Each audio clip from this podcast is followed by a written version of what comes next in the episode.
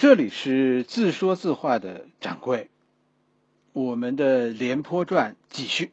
今天咱们讲第十二回，围魏救韩。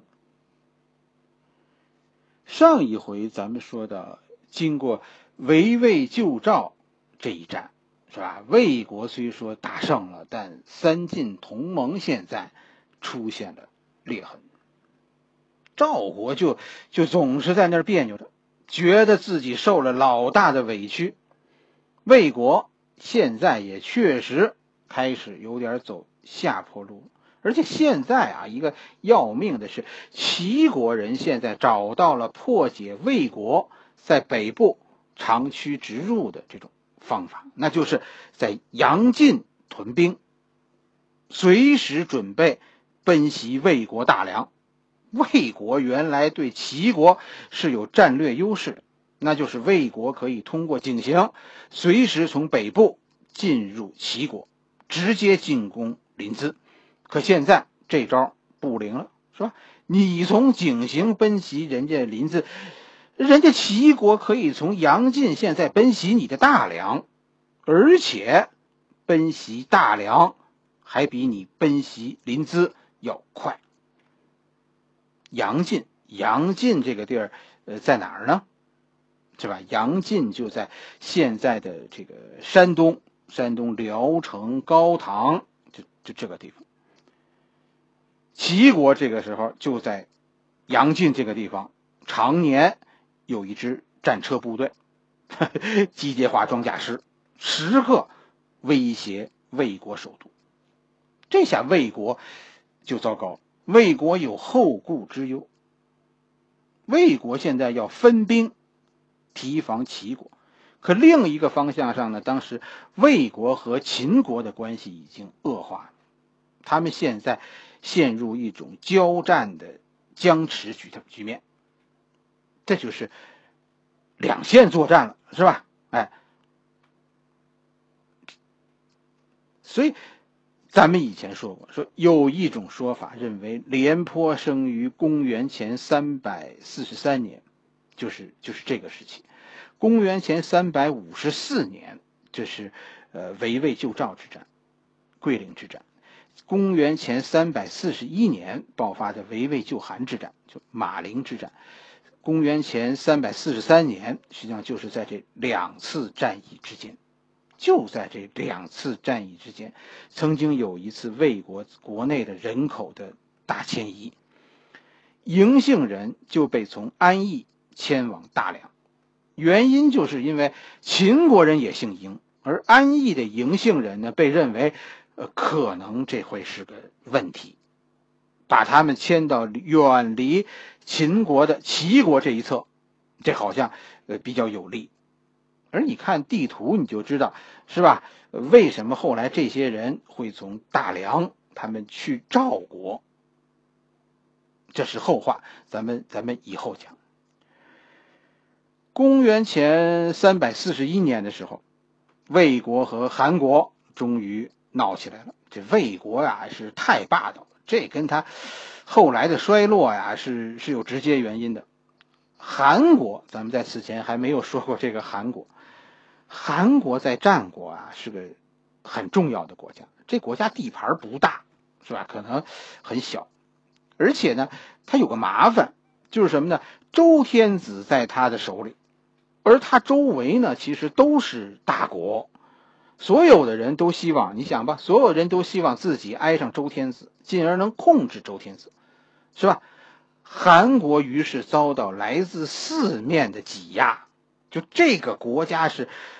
完全没有向外发展的空间的，而且呢，这个韩国的国内呢，这个贵族势力特别强大，就一般都认为韩国没有任何机会进行实质性的改革的。但韩国也有一个特殊的地方，这就是当时啊，韩国是当时的一个天下贸易商业的中心。整个战国期间，这种呃商业中心有两个，是吧？一个就是韩国，另一个是齐国的定陶。所以在当时，所有人打仗都愿意拉着韩国，为什么呢？韩国是集市，是吧？你拉着他，什么都不缺，让韩国人去管后勤，这部队能吃饱？韩国还是一个高科技的国家，啊，当时这个韩国制造的兵器是这种质量最好的，是吧？到什么程度呢？你比如说，当时史书上记载说，这个弩这种兵器，别的国家做的弩，它的射程有效射程大概五百步，五百步多一点儿，而韩国的弩，它的射程是多少呢？是八百步，就差这么多。你明白韩国的样子了吧？韩国呀，就是那种它本身很弱小，是吧？但朋友很多的国家。韩国确实是一个很有趣的国家。你你在那个围魏救赵、围魏救韩这个时期，其实你看历史，韩国也在变法。这个变法的人叫申不害，他有一部著作叫《申子》，后来失传了。历史上对这个申不害的评价争议很大，他的思想你读着似乎很矛盾。一方面，他强调什么呢？他强调君主的重要性，他认为君主这是决定一国兴衰的关键人物，这是他的观点。可在另一方面，他又说君主应该任用贤臣，而君主自己呢，应该。无为，那，那我这个韩王到底是管事儿，还是不管事儿啊？是吧？这让人读着很糊涂。其实，申不害的思想啊，还是很统一的。申不害中心思想是说什么呢？是后来人把把这个申不害的思想啊想歪了，讲歪了，所有人都沿着。自对自己有利的那个方向去讲，所以申不害的这个思想让你听不听不懂了。申不害的思想其实就是两个字：集权。国家权力要集中到一个人手里，这样靠一个有能耐的人去引领一个时代。天子呢，是不是？周申不害说的意思是什么呢？天子啊，你你自重一点你要是觉得你能干，你就挑这个担子；你要是不成，你就任用贤人。你你你省省心。就实际上，我跟你说，申不害啊是一个投机主义分子，在申不害的带领下，这韩国最后就成为一个投机的国家。在围魏救赵以前。是吧？魏国很强大，韩国就去给魏国当死粉一句话，魏国的话永远是对的。为此，韩国得到魏国的庇护。可眼看着啊，齐国占优，就在围魏救赵这会儿，就眼看着齐国现在占优了，韩国立刻就转向支持齐国，甚至呢，围魏救赵的时候，他甚至帮着齐军。围困大梁，他和魏国最后打起来，实际上就和魏国不信任他有很大关系。你说谁能信任这种机会主义分子呢？申不害在魏国的这种强化集权的改革，实际上你仔细看，他和秦国的土地改革。有殊途同归的意思。秦国是怎么做？秦国是给农民土地，壮大地主，这样干嘛呢？来摊薄本国的贵族势力。而申不害呢，是通过强化王权，来逐渐削弱贵族。反正当时的中国一个普遍现象就是，哪国贵族被削弱，哪国就强盛。韩国和秦国，这这反正这是都是走渐变之路的，一个是通过分封土地摊薄贵族，一个是强化君主弱化贵族。就韩国的改革似乎也有一点成功的苗头。魏国是眼看着身边这么一个不靠谱的韩国突然壮大起来，很是不放心，于是就开始翻旧账，目的其实就是一个，要中断韩国的上升势头。这就跟我跟你说，就跟现在国家这个世界是一样的。要想打你，总是有理由的。你往后缩是躲不过去的。就十三年以前的事情，现在竟然被翻出来。魏国突然质问韩国说：“说你当初为什么帮着齐国进攻大梁？这是十三年以前的事儿，而且没等到韩国回答呀，这就开打了。韩国无奈，就只得向各国求救。”面对魏国，现在各国不敢出声，都又是齐国。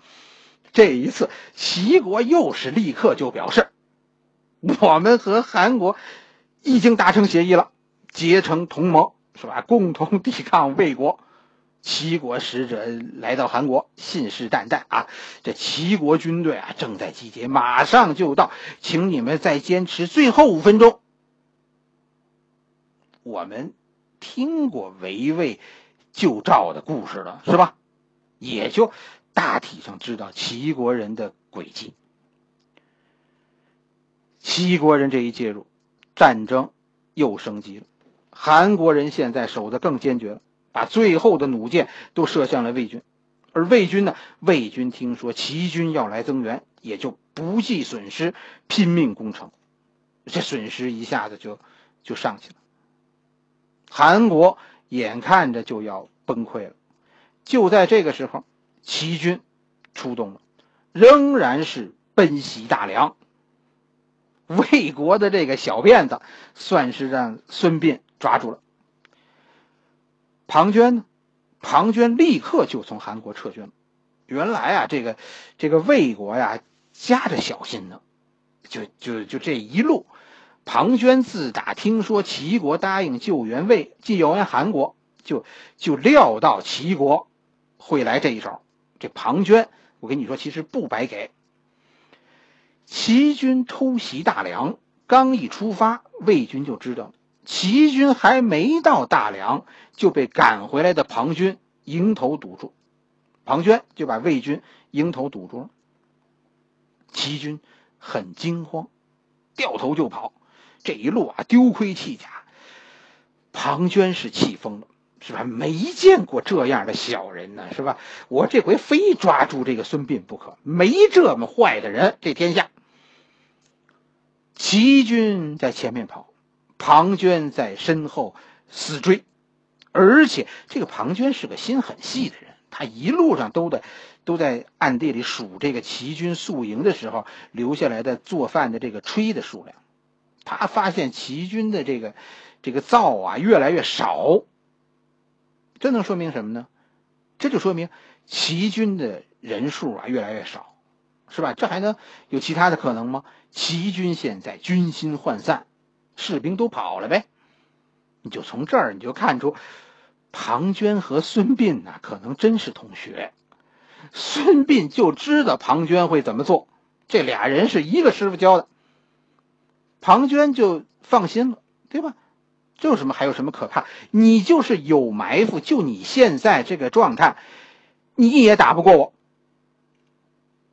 这一天，就追进一条山谷，这个地方叫马陵。原来啊，这一切都是齐国人的诡计，他们派去进攻大梁的部队。还是虚招，上一回是围点打援，这一回叫诱敌深入。齐军已经把全国的军队都埋伏在马陵周围了，就等着这支担任诱敌的部队把魏军带进陷阱。魏军在马陵陷入十几倍于自己的齐军的包围。这一次，庞涓没能挽救魏军，是吧？孙膑看来是非常了解庞涓的。据说孙膑就抓住了庞涓喜欢身先士卒冲锋的这个特点，就安排了专门的部队，在战役刚开始就射死了庞涓，整个魏军就失去了统一指挥，最终全军覆没。所以我们说，真的，你看，最可怕的敌人就是在你身边啊，整天处心积虑的观察你、算计你的那个人。在当今的世界，你要是找一个跟齐国很相似的国家，那那就是日本。现在的日本像极了当年的齐国，处处处心积虑。这就是决定魏国命运的马陵之战。经过马陵之战，魏军主力损失殆尽，从此魏国走向衰落。好了，这里是自说自话的掌柜，我们的廉颇传今天就讲到这里，明天咱们继续。